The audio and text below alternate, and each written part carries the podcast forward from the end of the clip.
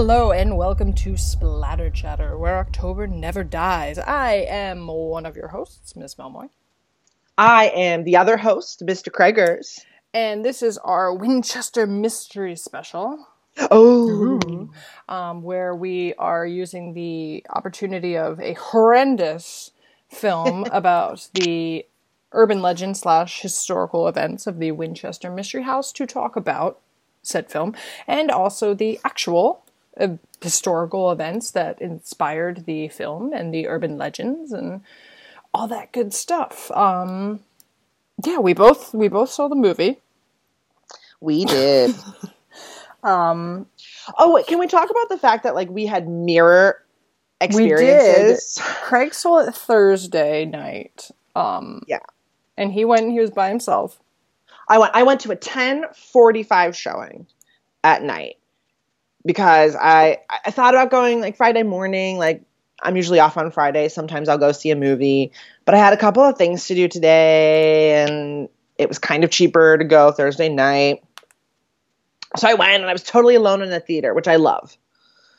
Like I'm not one of mm-hmm. those people that No, it doesn't bother me to go to go to the movies alone. I really enjoy that. I like to be alone, alone, like by myself alone, and then nobody's in the theater. Yes. So I go in, I've got my candy, I've got my drink. I'm just like, yeah, yeah. I actually, they made, they still made me like pick a seat when I bought my ticket there. Oh. Like, you know, I'm like on the little screen thing. I was really? like, I kind of like looked at them for a second because she was like, oh, you have the theater to yourself. And I was like, oh, great. And then she was like, what seat do you want? And then I like looked at her for a second, like, are you serious? really? Yeah. so I picked a seat and I actually went and sat in my assigned seat. Imagine that would have thrown them if you didn't. I used to work at one of those movie theaters where people had assigned seats, so like I know how that.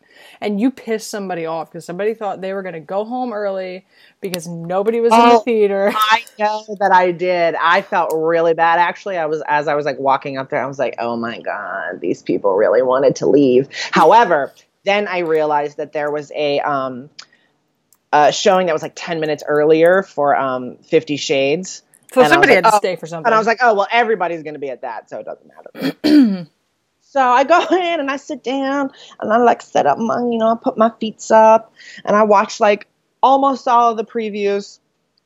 And then I like I think I had a premonition because I was like, I'm gonna go sit in the very back row. And so I did. I moved my stuff as like the last preview was going on. I think it was for that stupid Truth or Dare movie with that girl from Pretty Little Liars. I saw that. and I was like, what a strange, weird take on um, Final Destination. Yeah. Final Destination meets like those weird parties you went to in middle school. yeah, right. Um, and then, lo and behold, as soon as I resettle in my new seat, the the door opens and in streams not one but two different couples who Oh. You had a lot of people. yeah like instantly like as the credits were com- like the opening credits were coming up like san jose 1906 they start walking in And I'm like, are you fucking kidding me? And so they, and here's the kicker. They turn the flashlights on on their phone and start looking for the seats. And I, and I, and it takes like almost that whole entire prologue with the gingy kid and yeah. stairs. The obnoxiously And whatever. ginger kid. it takes them this whole time to find their seats. And I I was so close to just getting up and like walking over to them and be like, you guys, seriously? There's nobody here. Just sit wherever the hell you want. Nobody gives a shit. Oh my god. So I was really grateful that I moved because their assigned seats that they were insistent on finding were really close to my original seat. So I was like, oh I did So- not have this problem. I mean, I did, but not to that extreme. I went on Friday today, but I went Friday like noon. It was twelve ten. I roll in. First of all, the girl at the box office looked like she wanted to kill herself. She was so bored. damn. But even when I went up and I was like, "Hey," and she was like, "You know," like, and I was like, "Oh, all right." She was like, What are you doing here? And I, I What am dabbled I with the idea of getting concessions, but I was like, I don't want to pay an extra five dollars for water. I'm not that thirsty. So I went in and I was like, oh shit, great. Tiny. It was one of the tiny. It was the tiniest theater. It was one of those ones that looked like an oversized living room, basically. Yeah, yeah. So I went back and I went up to the top because I like sitting. You know, I like to perceive all. So I'm back Yeah. up there at the top and I'm chilling. And the trailers start. There's you know like that Truth or Dare trailer, Wrinkle in Time. Weirdly enough, around the time the Quiet Place trailer happened is when That looks so good. Quick sidebar. um this mother this Pennsatucky like 50 year old mother well older than that because she had her two grown sons with her um, they Mm. all roll in they sit in the very front row and they're like commenting on the Who trailers chooses the front row? I don't know. But they're commenting on the trailers. They're like, you know, saying stuff. They're eating loud candy. And finally, at one point, the mom goes, Is there anyone else here? And the son goes, Yeah. And she turns around and sees me and she's like, Oh, oh, like as if I had just caught her in something. Like she was so shocked to see me there. And then she like you caught her like flicking the bean or yeah, something. or something. So then she's like, she's like, she then turns back. She's like, oh, sorry, and then like turns back around and they like stop talking. But I was like ready to murder. Um, and I was like, they. Ru-. I texted Craig. I was like, they ruined my. They ruined my private showing. Um, so they were annoying, but they stopped being annoying when they realized they were not alone in the theater. Um, and after that it was pretty chill. They did have one or two like weird laughs or like weird ooh moments. And I was like, why are you so into this into this movie? Why are you reacting? Right, like you're you're only allowed to do that thing if you're truly like if your party is the only party Yeah. in there. so shush. So Yeah. whatever. And then I just busted out of there at the end because I didn't want to. Oh, I did too. I was so fast. It's like bye. I don't even I don't even think they got to like the scrolling credits before I was already gone. I was like goodbye. Yeah. So these were our viewing experiences. Before we get into talking about the movie movie, do we have any horror headlines that we need to? Oh gosh. So, well, what's big right now? Um the Secret Cloverfield movie Oh yes, has got everybody talking. Cloverfield 3 basically, the Cloverfield paradox. Now this Um, is one I of the ones it that it's it's in the Cloverfield thing where they all take place in different like they're different stories and different shit, right? I believe so. Because I never saw the first Cloverfield movie. I saw Cloverfield Lane, whatever, nine Cloverfield Lane or whatever it was. 10. Yeah, I was close. Um, Sorry. I was sitting here I was like, mm, you need to go higher. um, I saw that, and I know that like their concept for it was some weird thing where it's like kind of in the same universe, but not. I don't know. Yeah, see, it's weird and it's hard for us to talk about because I'm the reverse. I've I've seen Cloverfield, but I haven't seen 10 Cloverfield Lane. I'll tell you this about 10 Cloverfield Lane. It was really, really good until it got to the part where it was set in the Cloverfield nonsense. Sure. Like the last 15 minutes just ruined everything that was so great about the rest of the movie. Yeah. Yeah, so I don't know. I don't I haven't looked into too much chatter about Cloverfield Paradox. Um I I feel like I, I don't know. I guess I can watch it. I guess I don't need to see 10 Cloverfield Lane first, but who's to say? I saw today JJ Abrams was talking about a movie called Overlord, which is basically boy. Cloverfield 4. And that's coming our way soon. Um I don't know. They're doing Well- weird things with this franchise. I don't hate it. things with this franchise. I just think I don't understand it yet. I haven't quite Yeah. given enough time. Well, because when. 10 Cloverfield Lane came out, people were so confused because they were like, okay, like, it's kind of Cloverfield, but it's a completely different story. And they were like, it might not even take place in that. Like, they're doing some kind of weird anthology series, but not really because they might be connected, but also they're not taking place in the same universe or something. But weirdly, why are aliens figuring in so many of them, if that's true? So I don't know. yeah.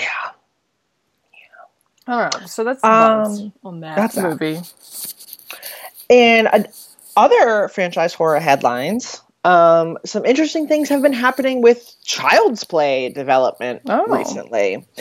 I yeah, I saw today that um, Don Mancini, uh, who's um, the writer of I think the last couple, uh, Child's Play Chucky scripts. Um, he did an interview with Bloody Disgusting, and he said that a television series is in the works. Hmm. Um, that they're kind they're going off of the end of the most recent movie in the franchise, which I believe is Cult of Chucky, which I haven't seen yet, and uh, going more darker and creepier than kind of like the camp that Mhm. the original series embodies, which I thought would be sounds interesting. Um, I don't know how far along this project is because, like, I feel like last week I also saw a different interview with him where he was talking about a Child's Play movie where Chucky goes up against Adolf Hitler. Same. so we'll see. Mm-hmm. Mm-hmm. hmm So there's your there theirs is your horror headlines. Um yeah, I don't know. I mean, when I I'm interested in the Cloverfield. I'll probably end up watching it at some point.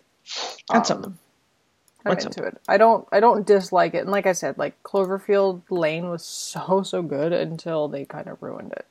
It was like it was honestly it was like a Stephen King book. It was like other and then it was like oh, Rocky yeah. on the landing. yeah, it's like, oh, you didn't quite stick it there at the end.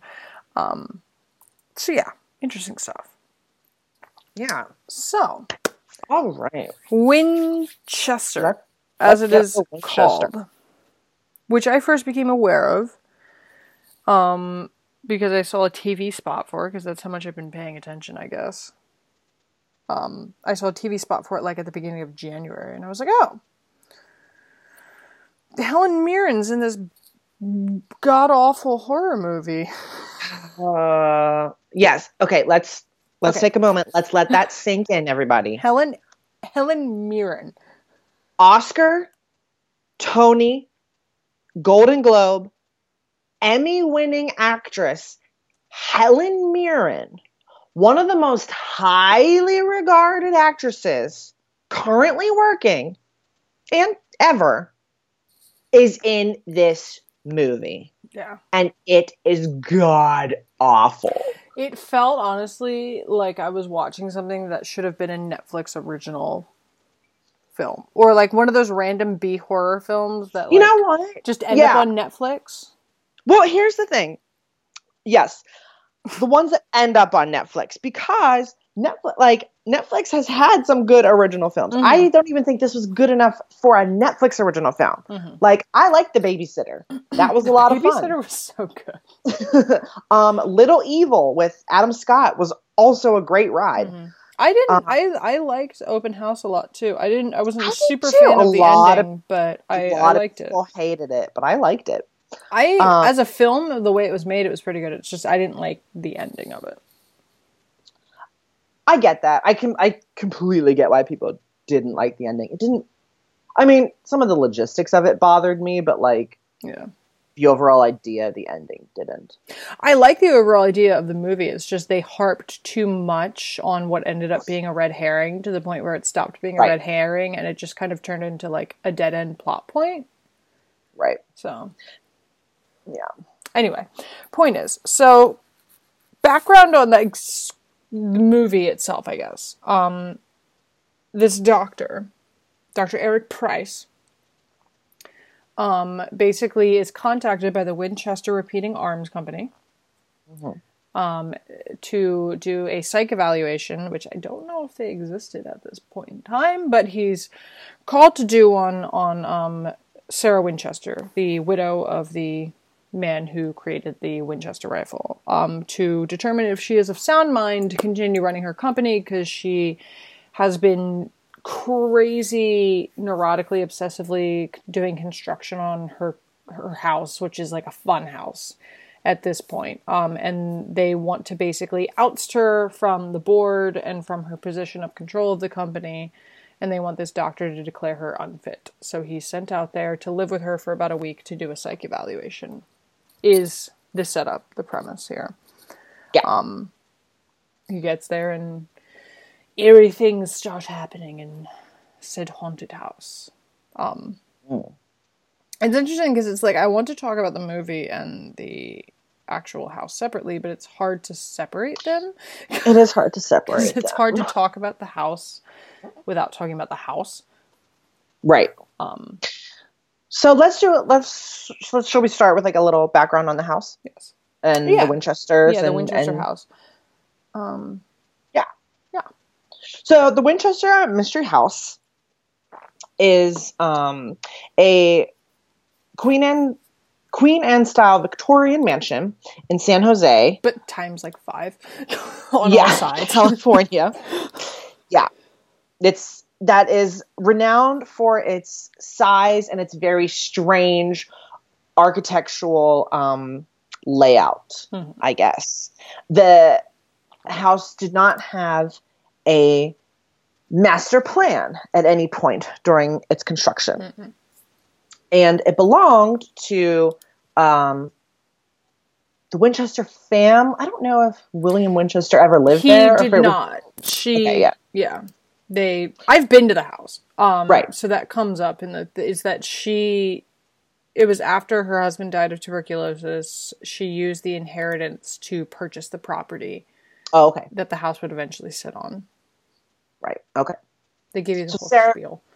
and that's Sarah Winchester, the wife now widow of William Winchester, uh, the um, owner of the Winchester automatic rifle The gun that won the West. company, the say. gun that won the West. The mansion was built um, primarily in 1884, and almost immediately after its initial construction, um, it was claimed to have been haunted. And specifically, it was claimed to have been haunted by the ghosts of all those who were killed by Winchester rifles. Which was a lot of people. That is a lot of people. and the film kind like gets into this. I don't know. Maybe Miss Mill, you can talk about you know a bit more about like the legend and the lore of the Mhm. house. The film has a, a plot point of the story that um, you know it's, it's haunted by the ghosts of those who were killed by the rifles, and that in order to appease them, Sarah recreates rooms in the mansion reflecting the locations in which some of these victims died in. So that was my first. That was not my first. That was one of the red flags that I threw up at this film because um, I visited the house years ago. Um, we were out in San Francisco for a weekend, and um, we obviously were like, "Oh fuck, like, let's go to the, the Winchester house," um, which is fairly in the middle of things. Like, it's interesting because I've described it to people. It's not as big as you think it is like Yeah. size wise it doesn't take up the overall perimeter of the house does not take up that much room a lot of the crazy square footage is internal like it's rooms added onto rooms and that sort of thing so the house itself is Right. actually fairly compact from the outside um but basically what they told us when we were there is that the reason for the construction was not was not that. I don't know where they got that from. The reason for the construction of the house, the way she was doing it, was because she was being told by good spirits, like spirits like that wanted to help her essentially, um, how to construct the house to confuse the evil ones that that wanted to like hunt her down and and get revenge on her. Like it was a way to hide from these evil spirits to make this incredibly confusing abode, which if you think about feng shui and if you believe into any of that sort of energy stuff at all that comes in, I know Mhm. that there was um an episode of a haunting years ago about a family that moved into a house that basically was haunted and somebody came in a, a spiritualist of some sort came in and basically told them that according to the rules of feng shui and that sort of thing whoever designed the house designed it to be a, like an evil house because of the energy. So there you know there was a school of thought there. So the idea is that sarah winchester was building the house as a way to divert the energy and and protect herself.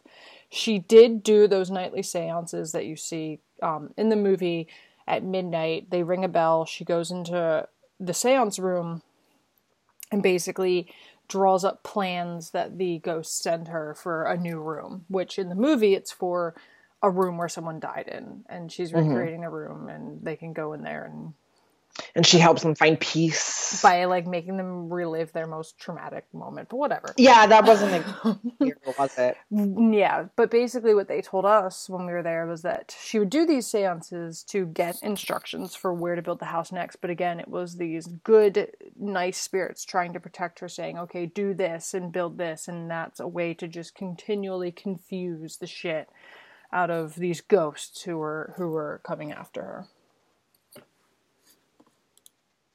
Crazy. Yeah. Yeah, so that is the that is the why of this crazy um why the house is so strange. Yeah. Oh my god. There are I think there's more than one staircase that leads to nowhere, I actually think. The one that they used in the movie I don't well, maybe actually the one in the movie is the original what it looked like originally because it doesn't look like that now if that's the same one. It doesn't mm. curve up that way. It's just a straight up. There's like a staircase to nowhere. It's crazy. It's kind of creepy. Yeah, that would be creepy.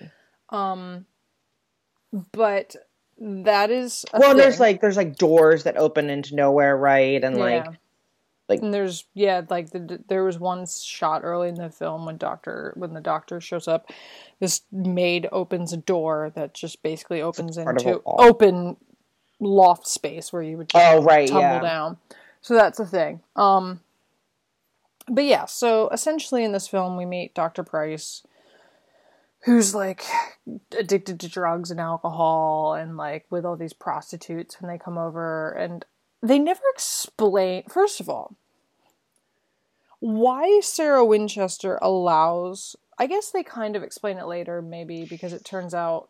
At first, yeah. I'm thinking to myself, "Why the hell because they're like, okay, you're doing a psych eval, and he's like, well, it's going to be hard for me to do a what? psych eval from a distance for a recluse. Yeah, for yeah. a recluse. And they're like, oh no, she's and invited from, yeah. you to stay at her house, and I was like, that seems fucking weird. And he's being sent, we should say, by the board of the Winchester Rifle Company. Yeah, like why would she allow that? Because they want to assess her ability to make run decisions or whatever, make decisions or whatever. Which I don't know the historical. I mean, I know when her husband died, she inherited the fortune, but I mm-hmm. don't she, like. Do you know if she actually inherited like the she owned half the, the company? company? She owned half of it. Okay. She owned half the company. I don't think it was a half that she, she didn't do anything with it. Like she just was basically paid daily yeah, by yeah. the company as an owner. Um, Dream job. Yeah, she basically owned half the company. Was paid the equivalent of twenty five thousand dollars a day today it would be twenty five thousand dollars a day. Um, just to, like literally just exist. Well, like I said, yeah. dream job. Dream job.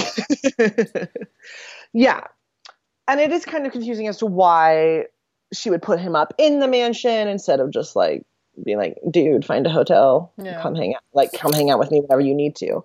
Um, it doesn't make sense. The writing is the writing is weak. The writing is flimsy as fuck. Um, and and that's the, like that's like the big underlying bulk of like what we're talking about here, right? Like this story was like oozing with potential. Oh my um, god! And it's funny because my sister, she saw the ad for it because she was watching Ghost Adventures, um, because they did a special about this, which we're gonna get into because I have some things to say about when Ghost Adventures was at the Winchester house too. But they did a special for it with this movie where they went back to the Winchester house and they showed previews. And my sister was saying she was watching it and she was like, "Oh, whatever, a movie." Like she wasn't really paying attention to what it was called or what it was about. But when the woman yeah. went, "I'm Sarah," she was like, "I'm Sarah Winchester." My sister was like, "Oh shit, that's so cool!" like she was so excited. And then she realized that they were turning it into like this kind of like really blunt horror movie and she was like oh like really like there's so much potential in this story because it's so fucking bonkers. Yeah, I mean you it's you've got like the real life history you can draw on, with like all the weird idiosyncrasies of Sarah Winchester as a person, of the house, its strangeness, the fact that it's haunted. You had and and like even from a technical standpoint, you had Helen Mirren in your cast. Yeah. Um, Jason Clarke. Jason Clarke. Jason Clarke is in this movie. Yeah, he's really good. Ivan um, Farren is not bad either. No, he's not. He's a good actor. He proved that um in the Twin Peaks return. Yeah. And um and you had all of these puzzle pieces and you could have made a really good film and it, so we just have like I'm just asking the question: How did this not work? Yeah. And hopefully we'll be able to figure that out between the two of us. Yeah, we got this. We're gonna rewrites. We're the script doctor team that they didn't hire. We, Um, we sure are. So the first bit, um, the doctor. Yeah, yeah, yeah. He so Dr. Price basically when we meet him, he's high and doing parlor tricks basically for these hookers, I assume, in his house um, when they show up and say, We want you to go do this. And he accepts it because he's got debts. He's got a mortgage and he's drunk constantly, I guess. I don't know. They don't really explain like the debts. They, They- yeah, I'm not. They I just they just I don't know. I I because I was I assumed that like he he lost like a practice maybe. He lost a practice. They mention But hospital but still- expenses, which makes me think, okay, it has something to do with when we find out later that he actually was, he was- shot and killed shot with a Winchester with a rifle. Winchester rifle for about, he was uh-huh. dead for three minutes. There's your Chekhov shotgun, literally. Yeah. There were so many though. Yeah, So like the idea is that Uh. he's in me- he's in debt. He's probably lost his job. Um, and he's he's struggling. Here's what I will say: what I kind of liked about what they did with the opening, like I thought it was communicated well. That uh, like his um, I thought we got a good clue about like the nature of his depression and his heartbreak mhm. because like I don't know. Did you get the impression that like he might have not actually like slept with the prostitutes? Like he Yeah, just might like just wanted there. them for company. Yeah.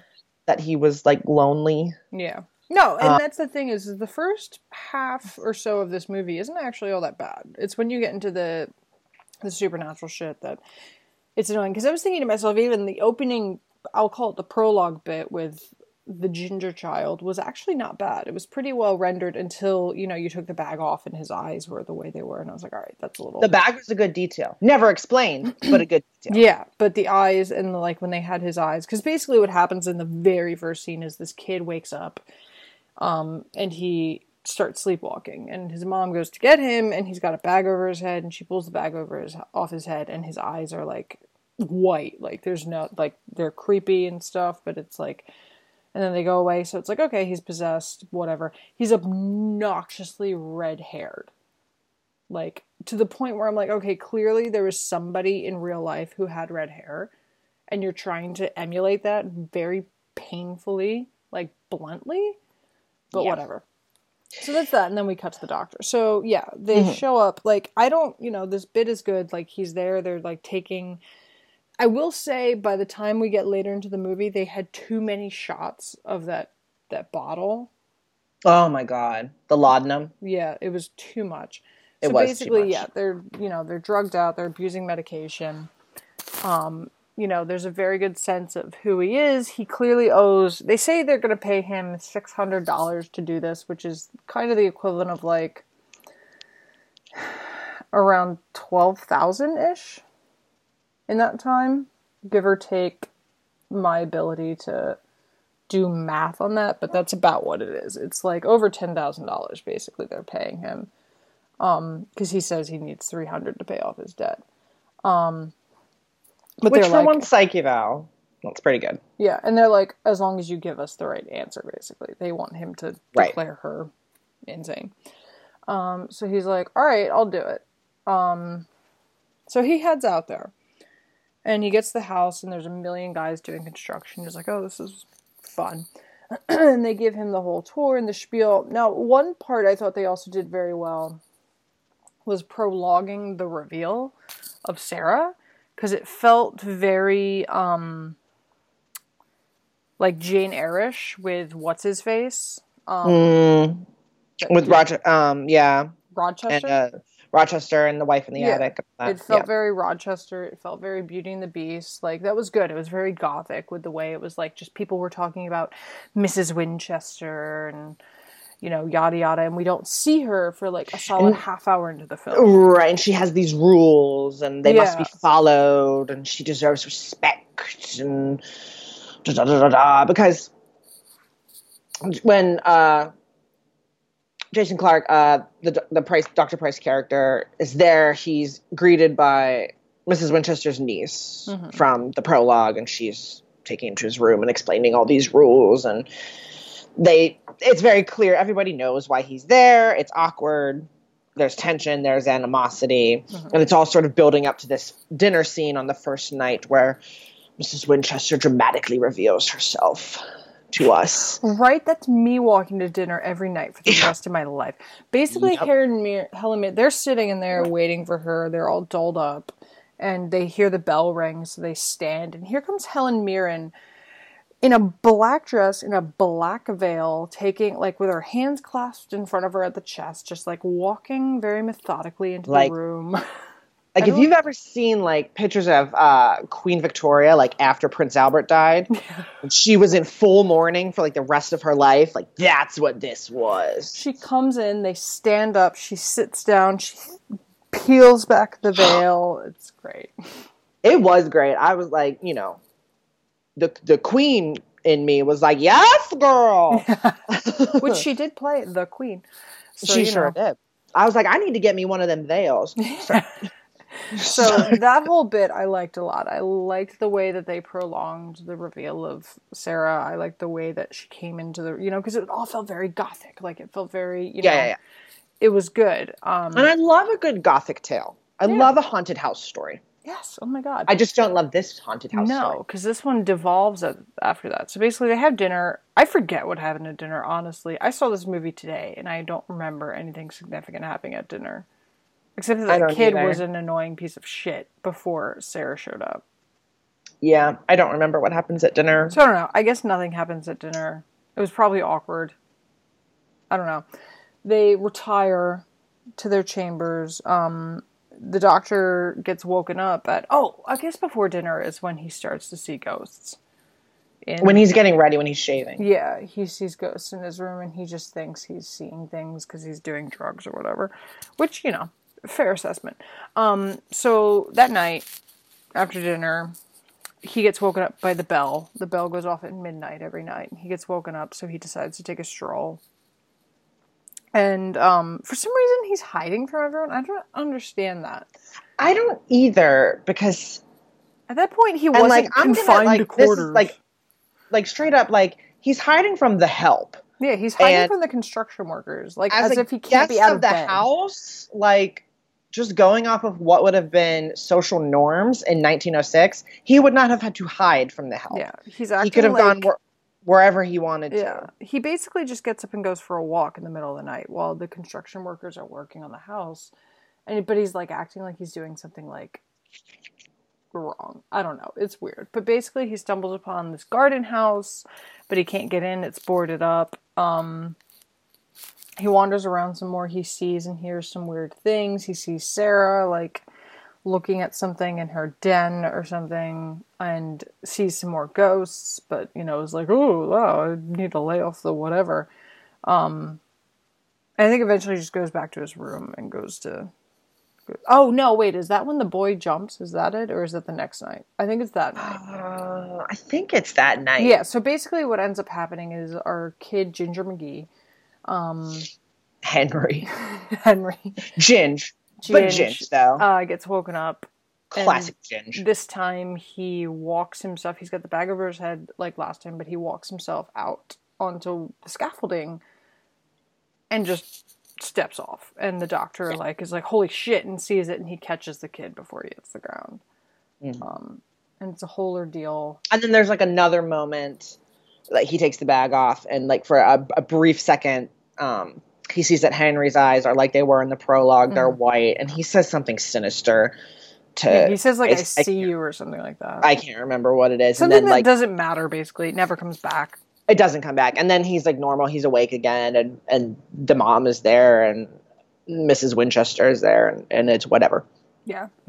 so the next day he starts his actual psych evals. Like he goes in to speak to like do an interview with Sarah, who's immediately like turning it around on him and asking him like, "Are you a drug user? Are you a blah blah blah?" And they have a, two of these, and they blur together for me because they're both wearing the same clothes, and they both have. And and let's be real, both of those scenes are really boring. They are. Basically, what we learned between the two of them is that Eric Dr. Price was shot at some point. He was killed by a Winchester rifle for three minutes. I don't know how they brought him back in the era before fucking defibrillator. Those things. I can't say them. I can never say them. Defibrillators? Also, Defibrillators. defibrillators. Yeah. Defibrillators. Point is, there's no fucking way they brought him back because I don't even think CPR worked When we then. find out at the end the exact circumstances of how he was shot, like There's no I'm pretty way. sure there was nobody else around. yeah, Like, he's dead. So He's Bruce Willising this shit. Whatever. Yeah, but basically we learn because Sarah knows because she keeps records of everybody that she is aware of who was killed by a Winchester rifle because she feels guilty. And this is true to life. Like Sarah felt very guilty about what exactly that's what happened at dinner. Okay, so backtrack a little bit. They have this gun control debate. Turn around. Turn the car around. They have this gun control debate at dinner that is good, but it's also like very much like basically as if I was having this debate today with someone. Like it was very, very on the nose. But That's it was the- yeah. basically Sarah talks about how much she hates the Winchester because they're starting to make rollerblades or something. Like they're trying to do something like completely benign um, It, yeah. because she's like feels guilty about the fact that her husband made his fortune off of these things. Because basically what the doctor says he's like oh i saw the ad for the new winchester rifle. It's very good at what it does. And she's like and what is that? And he's like i don't know firing accuracy. And she's like kidding people? Um he's like yeah i guess. And then the the niece chimes in with like well like they do do good. It depends on who's holding the weapon which is literally the whole guns are bad versus guns aren't bad people are bad debate but they don't Yeah. give you an answer in the movie like those two have it out and, and- then they like end the conversation And the way it's written is that it's clearly meant for a modern audience to project onto and relate to, which is fine. mm-hmm. That's the filmmaking and a creative thing, but you have to do it in a you still have to do it in the right way. And this was not I don't know. For me, it just it just felt like hackneyed and sort of like I know what you're doing, and now I'm hyper aware of that, and I'm hyper aware that this is not the way they would have had this conversation Yeah. in 1906. Well, plus because too, this is a very like mm. think about it. 1906, and this woman is aware that these guns are that guns are bad, and is mm. and is completely like historically speaking. Like I'm talking about the real Sarah Winchester, 1906. Even before Right. then, says guns are bad. What my husband did was bad. I am so ashamed that I get all this money and I have amassed this fortune in my life off of an instrument that is meant to, when it works perfectly, kill someone else. Like you could argue that Sarah Winchester is like the first known advocate for gun control. Um so it's like this is a thing, this is so interesting. Like why are you forcing a modern lens on this? You know, I myself am a mm-hmm. huge advocate for gun control. I hate guns. I have never owned a gun in my life. I was going to say I've never touched a gun. That's not true because there was that guy that one time at Scarehouse who handed me a pistol at security. So I have touched a gun. Um, but my point, you know, like, so it's like I'm on the side of like, you know, taking this movie and saying, okay, it's, you know, talking, trying to talk about the gun control debate. But it's like, historically speaking, you are looking at somebody who was one of the first public figures of this debate. Like, but they don't do anything with that. but you don't do anything with that. You force a very shallow modern lens onto it. And then you like move on from it because the conversation at dinner doesn't go anywhere. And they like change the subject. After They do. that. They're like, all right, but like the caviar is great or something. so like whatever. So okay, fast forward again. They're having their for their their interviews. Sarah feels really guilty. She's got a record of everyone who's killed by a Winchester rifle, and Dr. Price is on that list. And he he tells her, he's like, Well, as you can see, I'm clearly still alive, so you should take me out of your records. And she's like obsessed with this. She's like, Oh my god, what's it like to die? Like tell me every thought you've had since death. yeah, it was a bit cultish. Yeah, no, and that's honestly I enjoyed that um characterization of her because she very much felt like like that felt like a real person because like there are people Yeah. like that we know who are totally like let me read your tarot and like Right. do your star chart and all this other crap. I'm sorry if you practice that stuff, but like all this, like where they get in your face with it, right? Where she's like, "Tell me about death. Have you seen a spiritualist? I once saw the medium who told me this," and it's like, call, back up. Right. And I, yeah, and I think we can all relate to someone like that who is a bit over enthusiastic about um, something, some sort of spiritual or religious belief that like we might not subscribe to, but we've encountered somebody that that's their that's their their law, their bread and butter, and it's just kind of like slow your roll. Yeah. The doctor is not slow your roll. He's like, you know, not even about to like entertain her. He's, He's not entertaining her. Yeah. Like he's like, I want to get answers out of you, but I don't care.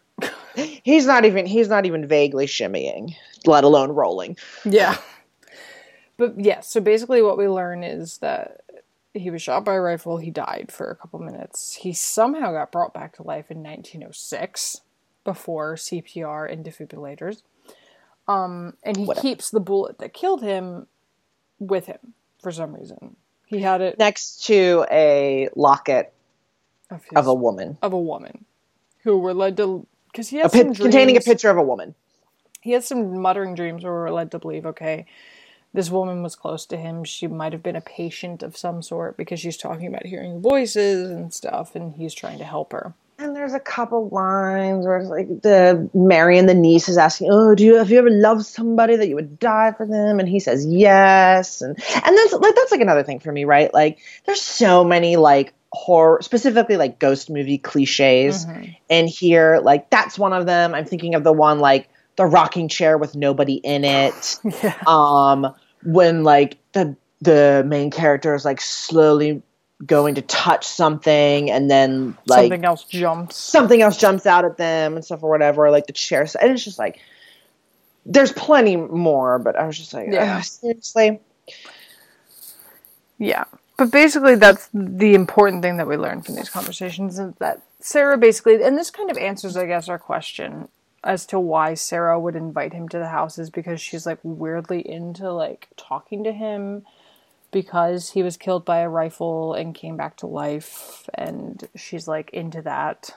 Right. Oh no, because we, we there's there's a detail that's given um in the beginning before he gets to the house that Sarah has specifically chosen him. Yeah. Because he was in her records of people who were Yeah.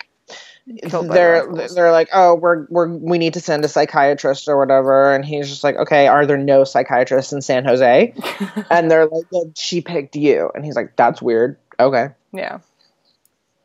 So more weird shit happens. Um I honestly don't remember the middle bit of the movie. There's like uh, creepy jump scares and that sort of thing. But basically, this stuff yeah, but those fucking jump scares, like guys, not a single one of them are original. You No, can see all I- of them coming a mile away. There's no, you know what I don't like. You know what is really frustrating about this movie? There's no buildup of suspense Mm-mm. at, at, at any point. Like in the narrative, in in the jump scare moments, which really See, You're this is my thing. This is- your movie.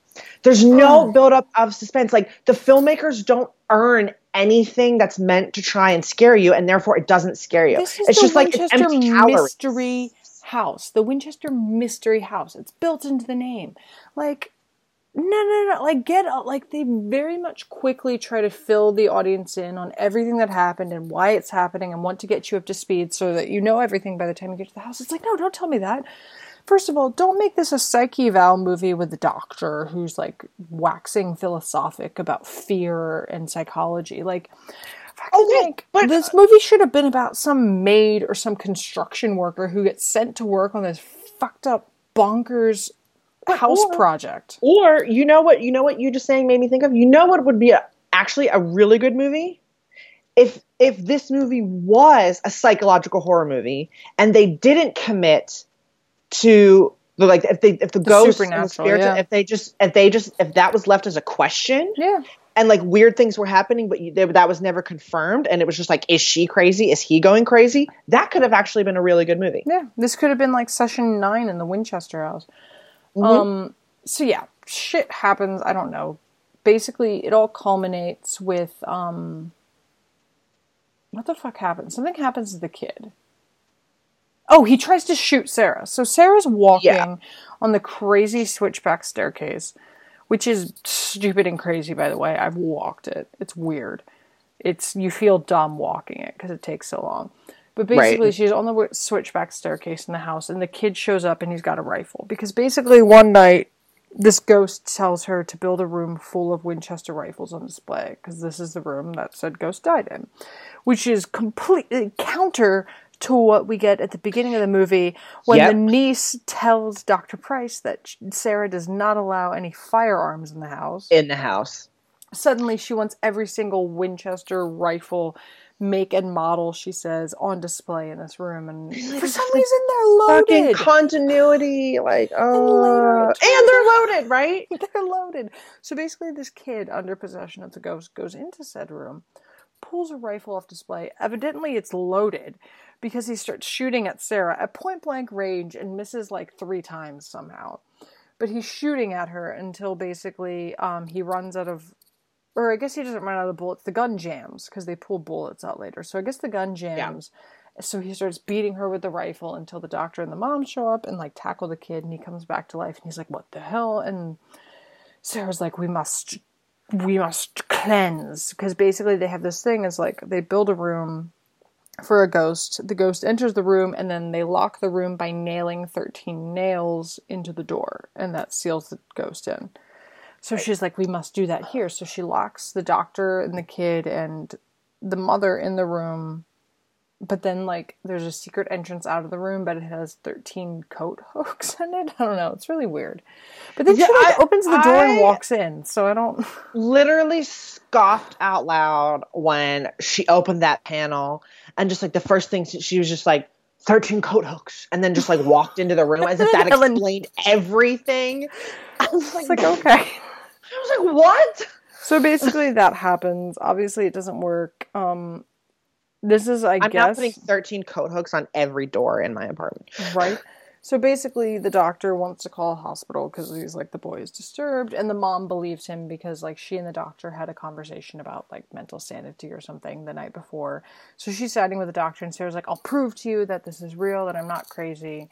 Um, and basically, shit hits the fan at this point. Um, and what ends up happening is this butler, this staff man, played by Eamon Farren, that Dr. Price had encountered when he first came into the the apartment he or the uh, mansion he like had some sarcastic remark and like looked to this butler man for like confirmation of like yeah good good one but the guy doesn't react and he shows up once or twice again throughout the movie and he shows up here to help the doctor get his bags so he can get ready for the hospital car that never shows up even though he Nope. calls and says bring me a hospital car and they say okay Um, and basically this butler man leads him to the staircase to nowhere and he's talking about he's like oh no i believe what sarah's saying. Like i've seen the ghosts and you've seen the ghosts. Isn't that interesting? Like i think we're special because we've both seen the ghosts.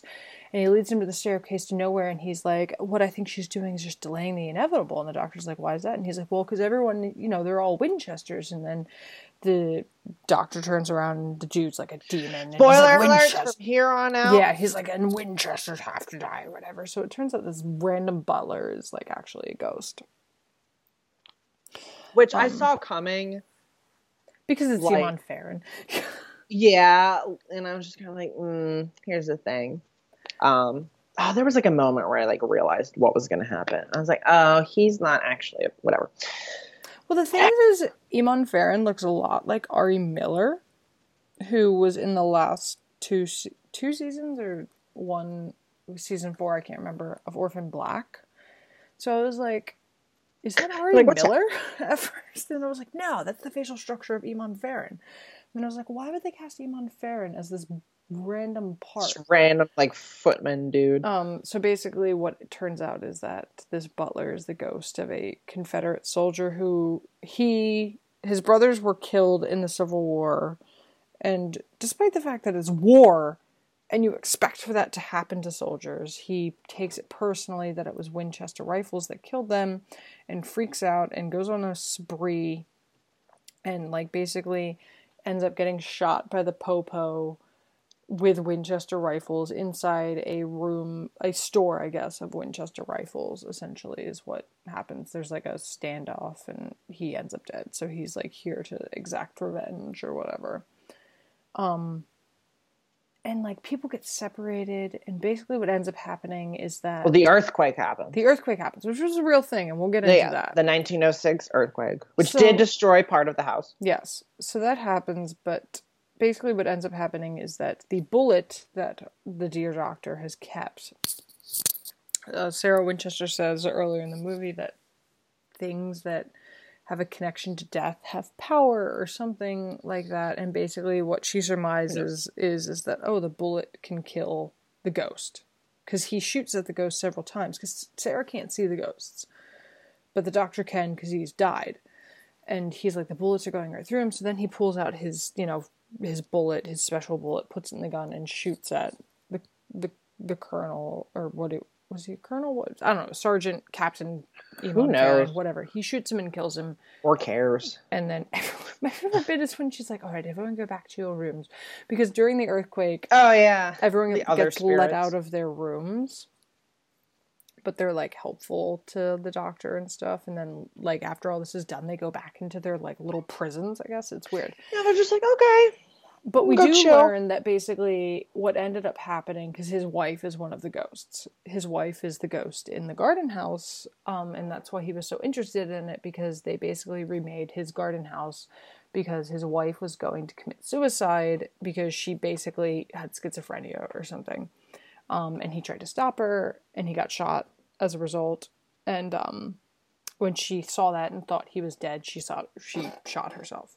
So it was a whole thing Right. but yeah, at the end of all this, that happens. The doctor gives her a clear psych eval, says no, she's of sound mind, she knows what she's talking about, yada yada, and then like leaves. And the end. in the end and and that's that's winchester and Yeah. as you can tell man that story was was bad but you know i will give them um the sets were great the costumes were were cool too. Um i did like i don't know. It was it was visually appealing like at least in that regard. Um and just again like this cast like even the the supporting players like so much wasted potential. Like if anyone has seen um the horror movie Jessabelle Sarah Snook is in that and she's really good. And she was she played uh Marion the niece and I just I don't know. Yeah. Helen Mirren was was just so wasted to me.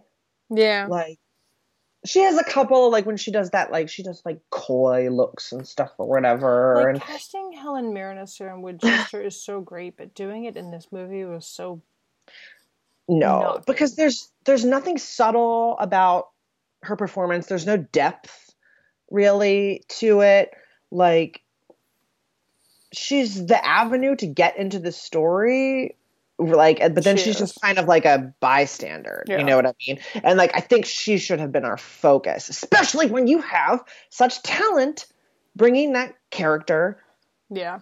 to life. It just doesn't make any sense. And like I hate to say it, but this is not a good performance from Helen Mirren. And I don't entirely blame her for that. Like I don't think she had good enough material to work with. Um but it just it wasn't good. Yeah. Um So back to the real house and the real mystery. So yes, she spent her entire life, and there's like that bit at the end where they're like, "Oh, this is where are they now?" Basically, with the the text or whatever. Um, she spent her entire life building this house. Like it, construction on it only stopped when she died, because she was told she could never stop building. Um, to ward off the spirits. yeah. Um, but yes, so the house has a floating foundation, which, if you watch um, any HGTV shows, you will know what that means. But basically, you know, it means that the house, the foundation, is not flush to the ground. Um, and it was partially destroyed in the 1906 earthquake. The film tried to make it out to be that Eamon Farren is causing this earthquake. yeah. Um, but To yeah. which we all said no. So basically, the house has an estimated 161 rooms, 40 of which are bedrooms. There are two ballrooms. One is completed and one is un- unfinished. The completed one, as the movie tells us, was built with um, using almost no nails, which I thought was going to come back, especially with their preoccupation with nails later in the film, but it didn't. so, you know, whatever. That's a fun fact. Um, there are 47 fireplaces in the house. There are 10,000 panes of glass. There are 17 chimneys. There are two basements and there are three elevators. There are 13 bathrooms, Damn. all of which were functional at the time of construction because there was a fuck ton of construction workers. Now I don't think any of them are functional. I think they've Probably all not. been disbanded. So, guys, you can't deuce it out in the Winchester no, Mystery you House. can't. You can try. Um, but please don't. It used to be at the peak, it was 162 acres, the property that it sat on. It's now only about four acres, which is a huge reduction. Basically, if you go to it, the only bit of property is like a completely, it's the house. Like, it's in the middle of like a city, essentially. It's not super, it's not like off on a grange out in the field. Like, it's in the middle of an urban area. There's just this weird as fuck sprawling Victorian mansion. Mm-hmm. But yeah, so basically, one interesting thing is that in 2006, they discovered a new room in the house. Oh, wow. Yeah, that they did not previously fi- know about. It was an attic space um, that had a pump organ in it, um, a Victorian coach, um, some sewing machines and paintings. Basically, it was a storage area um, that they didn't know existed until 2016. Um, on every Friday the 13th, they do this creepy thing where the bell rings 13 times at 1 p.m., which is 1300 hours, which seems kind of dangerous. Yeah, I think you're just asking for trouble. Um, But yeah, so, but uh, going back to the 13 thing, because we talked about that, right? So there's 13 nails, 13 coat hooks, all that stuff. That was a real thing in the house. 13 coat That's just going to be my explanation from everything from now on. 13 coat 13 coat The chandelier in the the house has 13 holds 13 candles. All the wall hooks for coats in the house are 13. Like it's 13 hooks for some reason. Um like that was a thing. um and then the um one of the glass windows, like the spider web pattern on the glass windows has 13 colored stones in it. Um the drains in each of the sinks have 13 holes. 13 holes. So it's like a I don't she there was some there's some attention to detail in this house. Um and it's insane and it was wasted on this film. Totally wasted, you guys. Guys, it's ju- it's just it's just Oh my god. It's just the production is just so flimsy and so it's slow. Did you think it was slow? It was. This is the thing is they spent the first 20 minutes of the film basically trying to rush to fill the audience in on the Winchester Mystery House itself as if like we all haven't seen the Travel Channel um, yeah. And basically trying to give us as much backstory on everything as we could before the plot started and then it was like 40 minutes of plot and then it was like I don't even know. Well, then it was just nonsense, and it was cliches, like we've talked about, and it was, and and even when like you could tell that they were trying, like they were getting ready to like make their mark, they just ended up like aping like better haunted house films, like The Haunting Yeah. or the others, yeah. You know. And I'm just like, okay, like you failed, and and just I don't know, it didn't make sense, like. I didn't understand the rules of the ghosts, like like they could be there or they couldn't be there, how they affected the living wor- world. Like nothing, none of that was really like spelled out. I'm like, why are certain ghosts released, but like the main one is going on a rampage and has to be stopped? Like I don't know. The Yeah. idea is fun, but it didn't make a lot of sense. Well, I hate mythologizing. Like I hate that in horror films. Like don't explain to me what the hell is going on. I don't no, know. I, I, yeah, I'm usually against mythologizing in horror films, but I need to feel a sense of consistency, even if Well, your no, rules aren't spelled out. To I was me. like, you spelled out the rules and you did it horribly. yeah, like Like I this don't is a house. know- This I don't is a house that that. makes no sense, right? So No, it's it like that's the perfect setting for a psychological horror film that makes no sense. Like you don't know what's going on. You know, there's so much like turn of the screw in here you could go for. And That's like the changeling, like you could channel all Yeah. these really good things into this movie and you just you went for fucking you know, like CGI supernatural haunted house story. And we're not really driving towards anything. You know what I mean? Yeah. Like the reveals, like of the the the captain or whatever. Like that's that's really lackluster. It's boring. Like it's just really boring, and I'm also kind of like bummed because I don't like. Now I feel like this story, the story of Sarah Winchester, the story of the Mystery House, now like it's not going to get touched again for like a really long time and that bums me out because I don't know something much more original could have been done. Maybe we'll have to like do our own thing now. Because I know, now I'm so like- epically. I was like, Craig and I are already writing the screenplay. Yeah, we've got this because, and we've said this.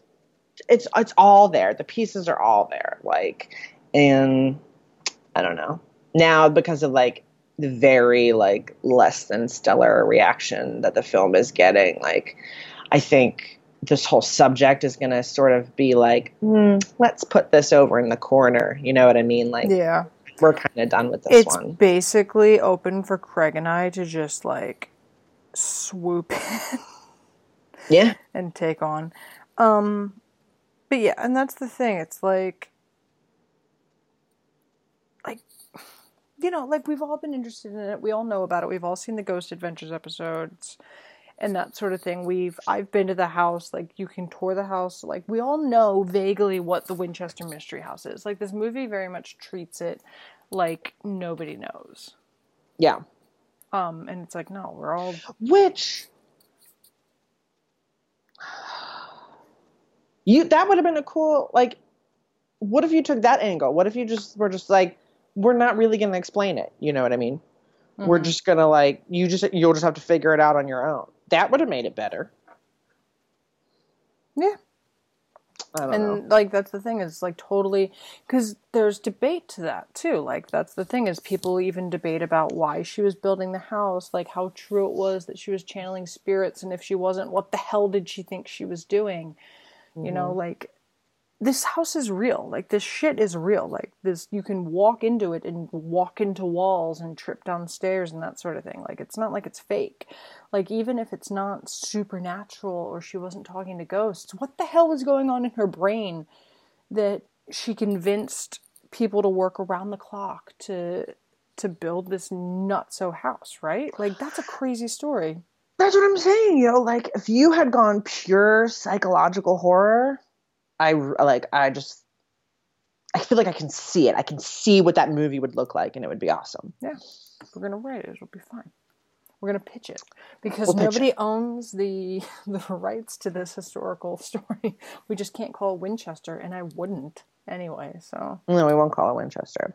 Which brings me to if you want a better version of this story that is not about the Winchesters, Mhm. check out the Stephen King penned mini series Rose Red.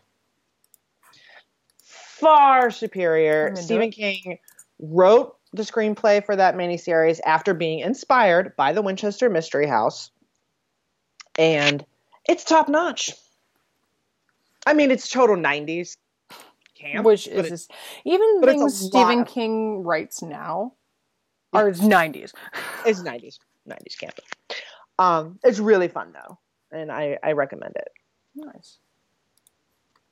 and it's it's like it's the exact he basically does like the exact same premise like there's this society woman ellen rimbauer and she experiences tragedy in her family so she builds this huge mansion and she keeps adding onto it and she makes all these strange features to confuse the spirits and Yeah.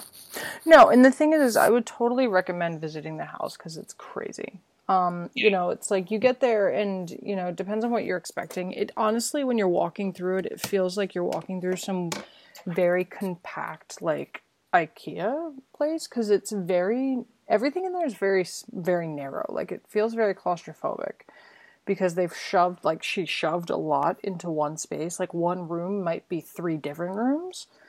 Um, so it feels very tight it is very confusing and it is very uncomfortable even just to be in there because it's like you're in these narrow hallways you're turning and you might walk into a wall obviously you have a guide who like knows how to get you through the house and stuff but it's like imagining walking in there by yourself you would Yeah, you that'd could be you could be lost for for quite a long time which is scary so um yeah like I would totally recommend checking out that. And they give you like the legit story too. Like they they know their shit.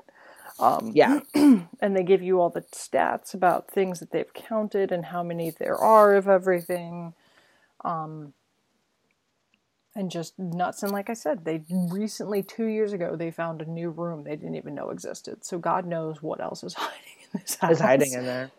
Yeah. Um, Or who else? yeah. Ooh. That being said, the movie, I would say Nice. skip it. I would say skip it. It's um it's wasted potential. Yeah. No, it is. It really is. Um, and that's the thing is, is like, like I think about what my sister said where she was watching the preview and she goes, "I am Sarah Winchester," and you're like, "Oh fuck!" And then you're like, "Oh no, this sucks." Oh no. So It's not the first film that's been made directly about the Winchesters. There have been others, but like it's the first one in a while, and they kind of dropped a major ball. So and for that we just can't forgive them. no. And Helen, God, I part of me is like, I A, know. how dare you make her say those lines? B, Helen, you don't have to say those lines. I think that's my biggest gripe. Your casting potential. Helen Mirren, Jason Clarke, Sarah Snook is really good. She was good in this. Just you could have done so much more with Yeah. her. They were all honestly, they were all with the exception of the ginger kid. They were all very good. It's just Yeah. it was what the hell did I watch? There's even um fun fact the the like senior butler, the older butler, Mhm. is Bruce Spence, who was the gyro captain in Mad Max Road Warrior. yes, I knew Yeah. I recognized him from something. So if you are if you guys are Mad Max fans, that it's kind of fun to I did not know he was in there and then I I saw him and like when he like That's he the like thing, uh, though, because when I locks saw, him in the room and I was like, "Oh that's Bruce Spence." well, that's like Eamon Farren. When I first saw him for that quick blip, we saw him at the beginning. I was like, "Is that Ari Millen?" yeah. And then I was like, "Oh no, it's Eamon Farren." Still, why? What? Still. I have questions about how you got into this film and why. And why?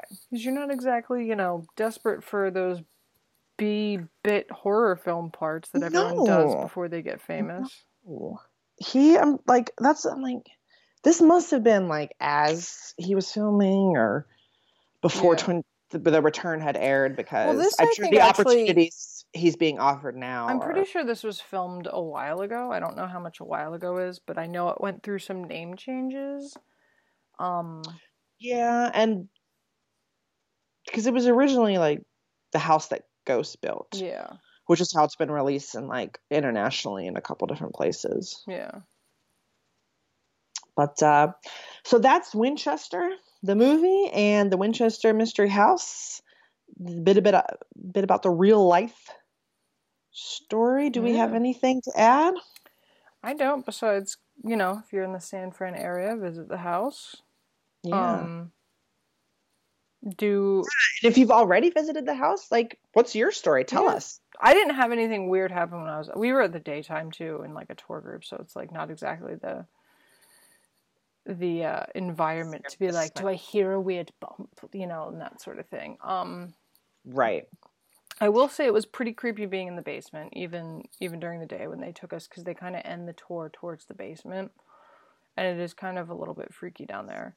Um, but no, it's fun. So if anyone has any actual freaky stories about the house, Yeah. Let us know. And how can they let us know, Miss Mel? Well, they can email us at splatterchatter669 at gmail.com. They can tweet us at splatterchatter666 minus all the vowels. If that's too difficult, just search it. We will come up. They can Instagram us, DM splatterchatter666 with the vowels. Yes. Um, we've got a Tumblr that you can message us on or comment or do all that good stuff. Splatterchatter.tumblr.com. Craig has a blog that I think you can comment on. Splatterchatter666. No. Yes. Yeah. Splatterchatter666.blogspot.com. Um, and we have a Patreon now, a Patreon page. If you'd like Woo! to super tell us what you what you like and don't like slash want to support us, you can check that out. You can look at the is it Freddie, Jason, and Michael? yeah, Jason first, then Freddie, then Michael. Jason, Freddie, Michael tiers where you can possibly support us. Get in on our newsletter, on our Facebook group, all sorts of good stuff. yeah. Oh, yeah. Very good, very good. So yes, be sure to check out all of those fun um, ways to get in touch with us, all the social media accounts. I've got blog posts coming down the pike. Um, consider, yeah, donating to us on Patreon. We've got some fun rewards for you guys. And if you're feeling really generous, consider rating and reviewing us on iTunes, Mhm. Which is where you can find the podcast. Um, you can also find it on SoundCloud. Yes. So Yes. I think that about wraps it up for episode 37. Um, hopefully, we've at least entertained you, even if we've uh, warned you away from Winchester. And um, yeah. we will see you guys shortly in another two weeks. And um, until we do, uh, just be sure to keep up the creep, guys. Mhm. And for now, we will say au revoir, adios, and das vidania.